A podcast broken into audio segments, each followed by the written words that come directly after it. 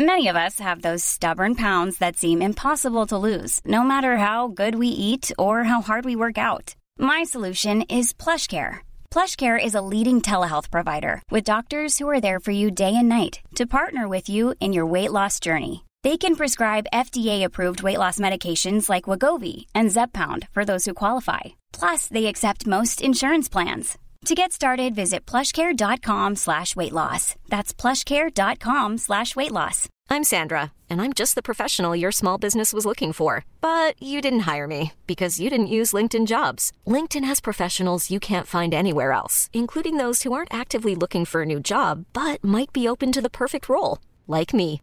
In a given month, over 70% of LinkedIn users don't visit other leading job sites. So if you're not looking on LinkedIn, you'll miss out on great candidates like Sandra. Start hiring professionals like a professional. Post your free job on linkedin.com slash achieve today. Quality sleep is essential. That's why the Sleep Number smart bed is designed for your ever-evolving sleep needs. Need a bed that's firmer or softer on either side? Helps you sleep at a comfortable temperature? Sleep Number smart beds let you individualize your comfort so you sleep better together. JD Power ranks Sleep Number number 1 in customer satisfaction with mattresses purchased in-store. And now, save 50% on the Sleep Number limited edition smart bed for a limited time. For JD Power 2023 award information, visit jdpower.com/awards. Only at a Sleep Number store or sleepnumber.com.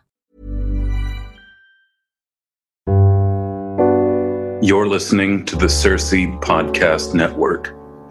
I'm Joshua Gibbs, and this is Proverbial, the podcast where we explore the wisdom of the ages as it comes to us in Proverbs, by which I mean wise sayings a man may live by if he's not so arrogant as to think himself special. Episode 8 Why Fiction Works. Today's proverb is a French proverb. I don't know who said it. No attribution. I'll read it twice. To understand all is to forgive all. To understand all is to forgive all. In an era as comfortable with hate as our own era, forgiveness is a bit of a divisive topic. If you do a Google search for this proverb, you'll find that some Christians are in favor of it, but that secularists are generally not comfortable with this proverb. And that's because hate is incompatible with forgiveness. Among Christians who object to the quote, I often found that um, there was some kind of suspicion that the quote underwrote universalism, or that the quote was based on a universalistic theology. Although I'd note that the quote isn't about salvation, it's about forgiveness. And forgiveness is an offer, it's not a demand it is possible to forgive someone and for that person to not accept your forgiveness. I'd like to make a wager on this quote. And the wager is that you've heard this proverb before, or rather, that you've read this proverb before. People don't often say this living people don't often say this. However, it is a thing that fictional human beings say. People in books and films are a hundred times more likely to quote this proverb than flesh and blood human beings that you encounter in the world. It's not only a proverb that fictional characters are fond of, I think that writers are rather fond of this proverb as well. I use this proverb as an epigraph to my book, Blasphemers. which is a collection of short stories I recently put out. And I chose this quote because when reflecting on my interests in fiction, this quote summed up why I write. And I started writing fiction a long time ago, back when I was only 16. I wrote short fiction back in high school before I had anything to say. And I enjoyed fiction, short fiction. I took a class from Doug Jones at New St. Andrews. I audited a class on short storytelling. And I had a little success in that class, and it made me want to pursue writing even further. And I found quite early that fiction was a place where forgiveness could be explored in ways that it couldn't necessarily be explored in the real world, for lack of a better term. But I want to come back to the fictional aspect or the fictional character's interest in this proverb in a bit. One of the first things I'd note about the proverb and its particular wording is that the proverb isn't to understand is to forgive. The inclusion of the word all into the proverb sets the idea at a great distance from anybody who encounters it. And the proverb is not to understand is to forgive because everyone thinks they understand. And everyone is given to thinking that they have forgiven all the people in the world that need forgiving. But the inclusion of the word all twice in the proverb makes both understanding and forgiveness seem like divine labors because only God understands all. And only God forgives all. Maybe in the life to come, the righteous will understand all, and so they will forgive all. But in this life, where all have fallen short of the glory of God, no one really understands all. It's not possible.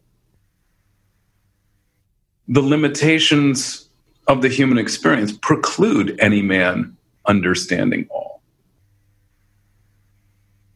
Now, we might tinker with the proverb a bit and say to understand all is to forgive all.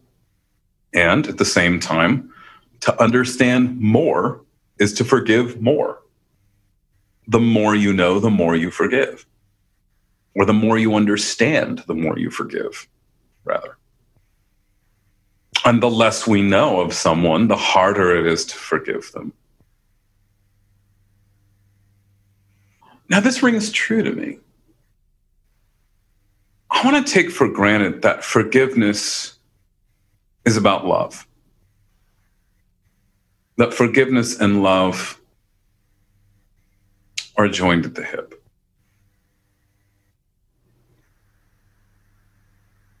I'll admit something that I think I might have admitted in an essay before, or perhaps a lecture. There are two people in the world who I hate. This has been the case for seven or eight years now. Hatred develops slowly, and hatred is an unwillingness to forgive.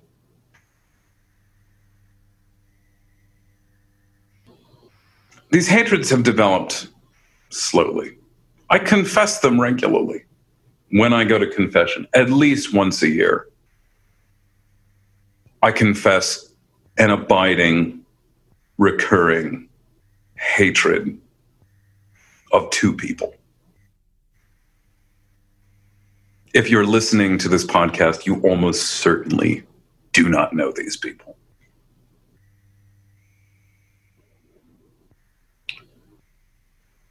this hatred's developed slowly. And it's developed slowly since the last time I saw either of these people, which is many, many years ago now. And the hatred will come back in these weird spells where I'll be driving down the highway and a remembrance of some way in which one of these two people mistreated me will come to mind. I'll get angry. And I'll snap at my kids.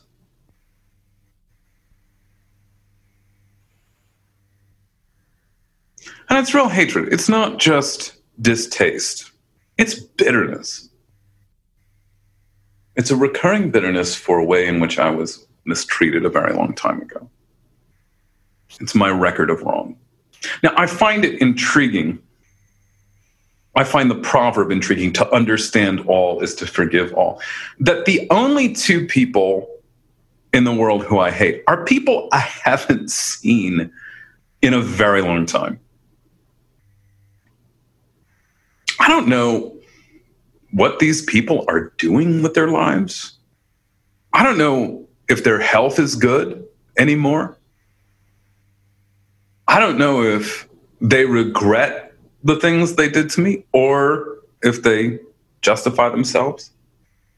I don't know anything about these people anymore. I can't even find them online.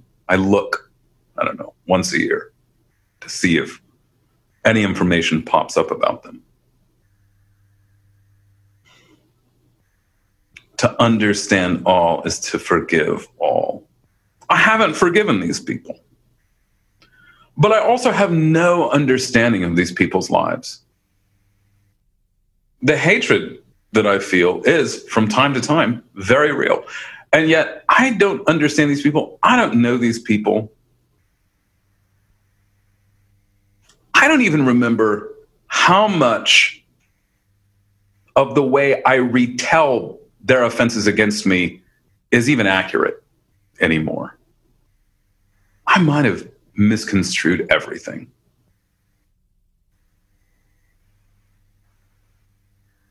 The proverb suggests if I knew them more, I would not hate them.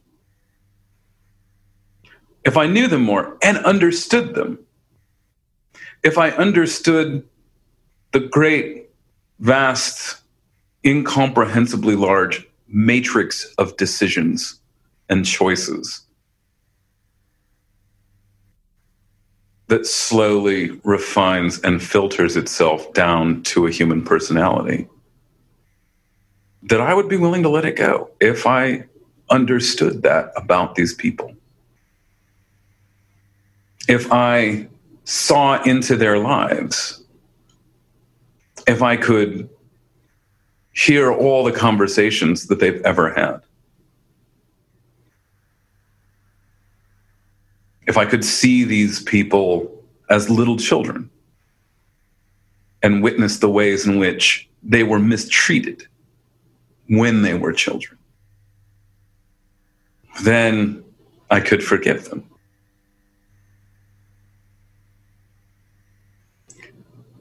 But I don't know any of those things about them. I don't know how they were mistreated when they were children. I don't know all the private conversations they've had. I don't know their thoughts. Now, the quote says, There is a greater knowledge of these people, and if I had it, I could forgive them. Now, it's worth noting that, that the word here is forgive.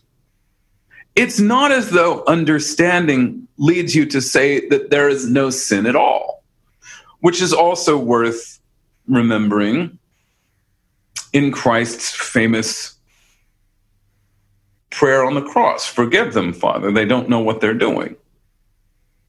Now, the fact that Christ prays that his persecutors would be forgiven means that they have sinned, even if they have sinned in ignorance. It is possible to sin in ignorance.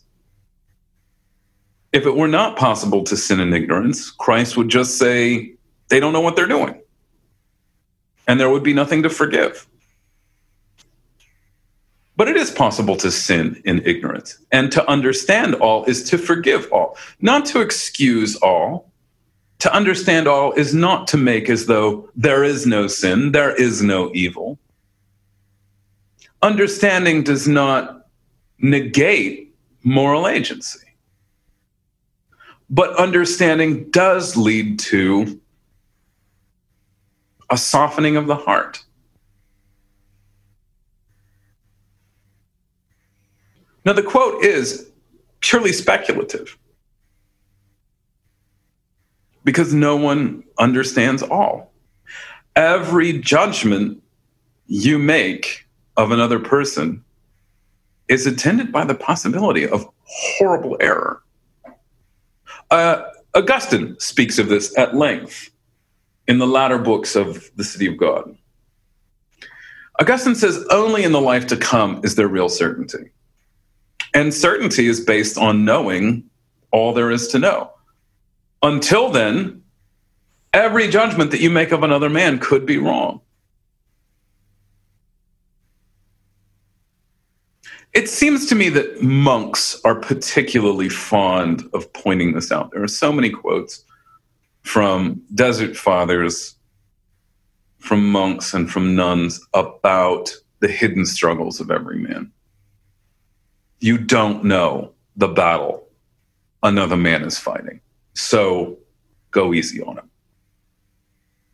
You see his failures, but even his failures might be the result of some success in a struggle against sin.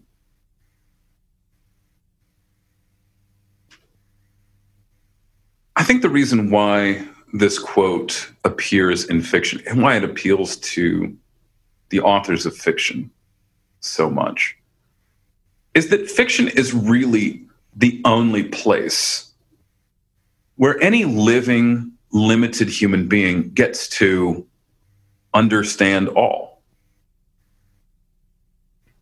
Fiction is a playground where we get to experiment with greater knowledge of other human beings than is really possible.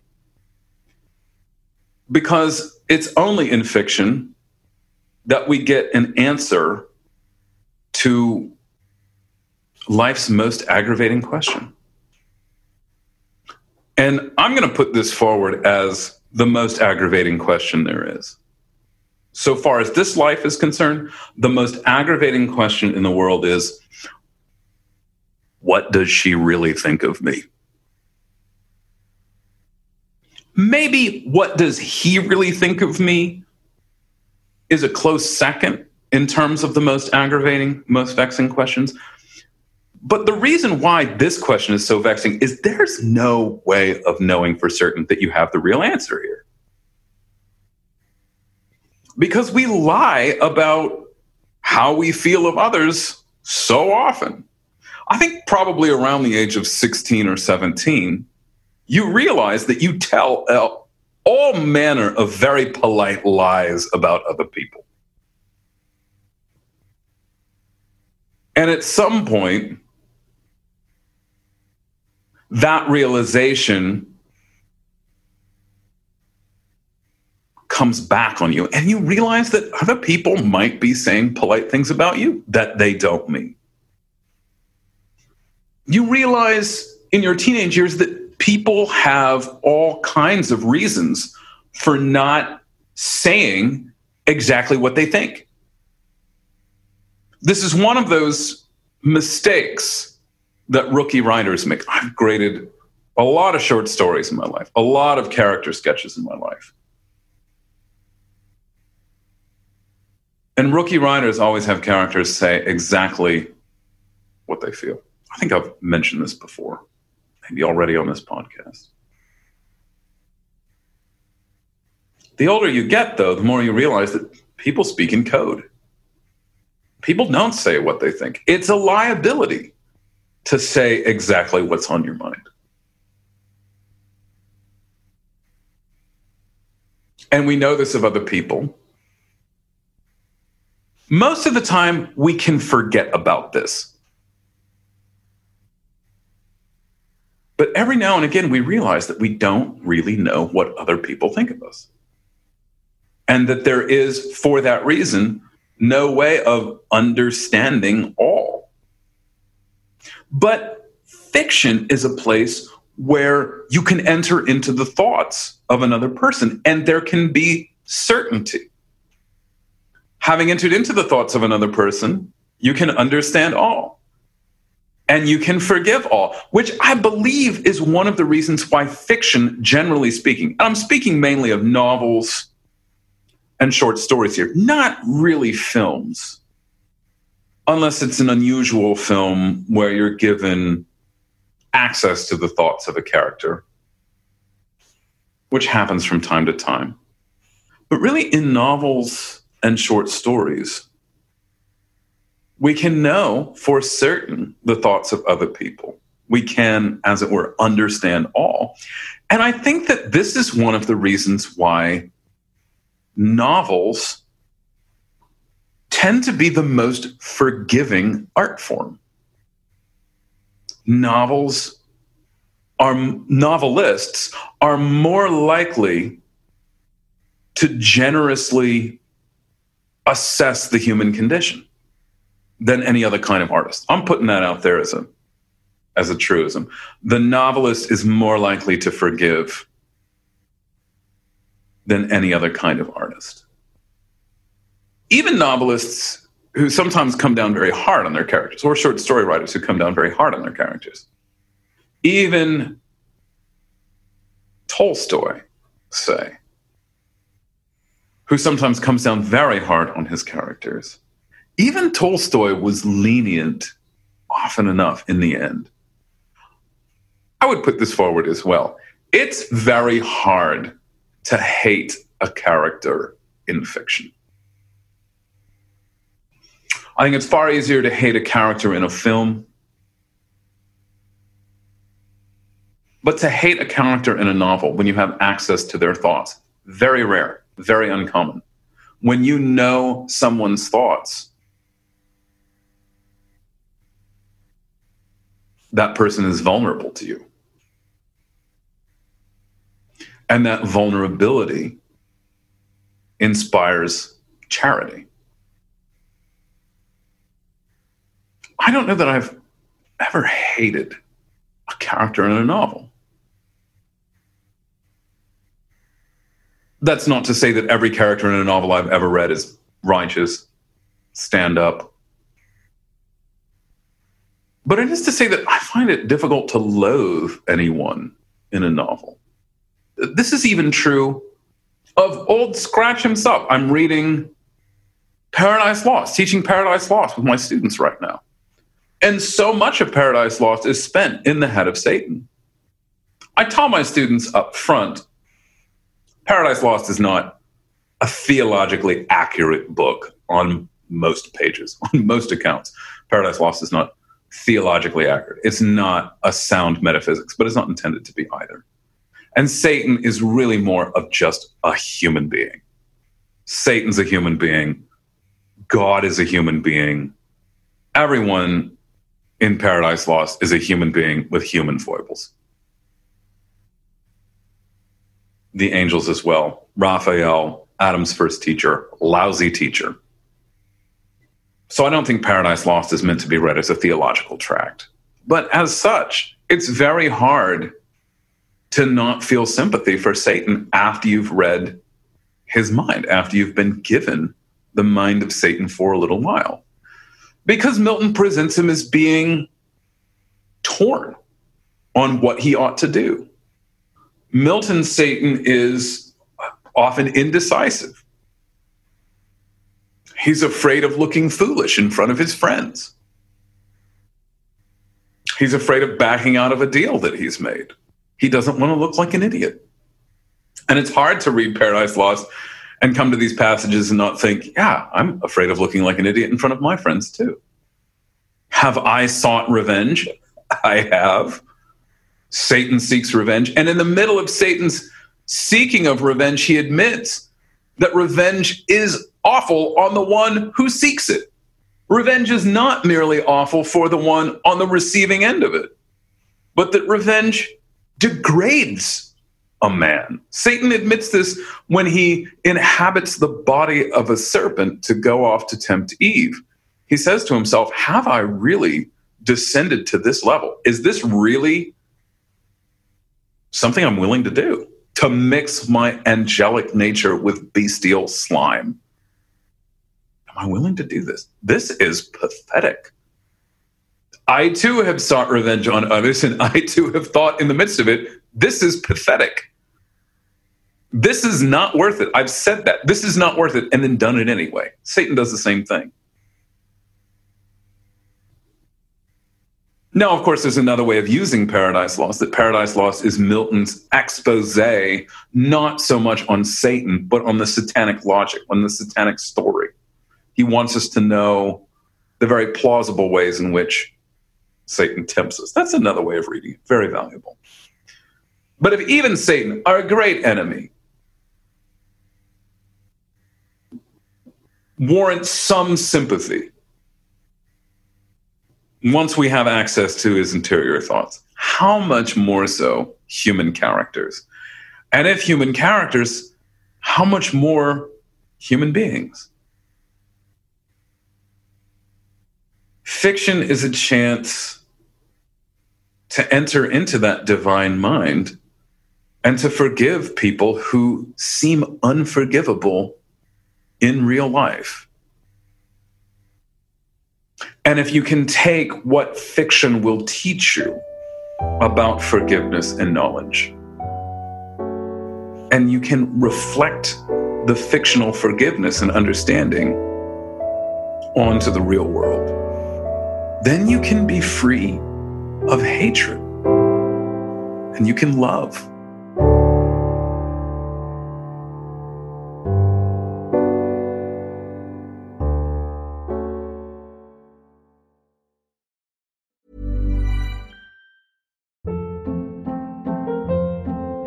Hold up. What was that? Boring. No flavor. That was as bad as those leftovers you ate all week. Keke Palmer here, and it's time to say hello to something fresh and guilt-free. Hello Fresh. Jazz up dinner with pecan-crusted chicken or garlic butter shrimp scampi. Now that's music to my mouth. Hello Fresh. Let's get this dinner party started. Discover all the delicious possibilities at hellofresh.com. Hey, it's Paige DeSorbo from Giggly Squad. High quality fashion without the price tag. Say hello to Quince. I'm snagging high-end essentials like cozy cashmere sweaters, sleek leather jackets, fine jewelry, and so much more. With Quince being 50 to 80% less than similar brands. And they partner with factories that prioritize safe, ethical, and responsible manufacturing. I love that. Luxury quality within reach. Go to quince.com slash style to get free shipping and 365 day returns on your next order. Quince.com slash style. Hi, I'm Daniel, founder of Pretty Litter. Did you know cats tend to hide symptoms of sickness and pain? I learned this the hard way after losing my cat, Gingy. So I created Pretty Litter, a health monitoring litter that helps detect early signs of illness by changing colors, saving you money and potentially your cat's life. Pretty Litter is veterinarian developed, and it's the easiest way to keep tabs on your fur baby's health right at home. Go to prettylitter.com and use code ACAST for 20% off your first order and a free cat toy. Terms and conditions apply. See site for details.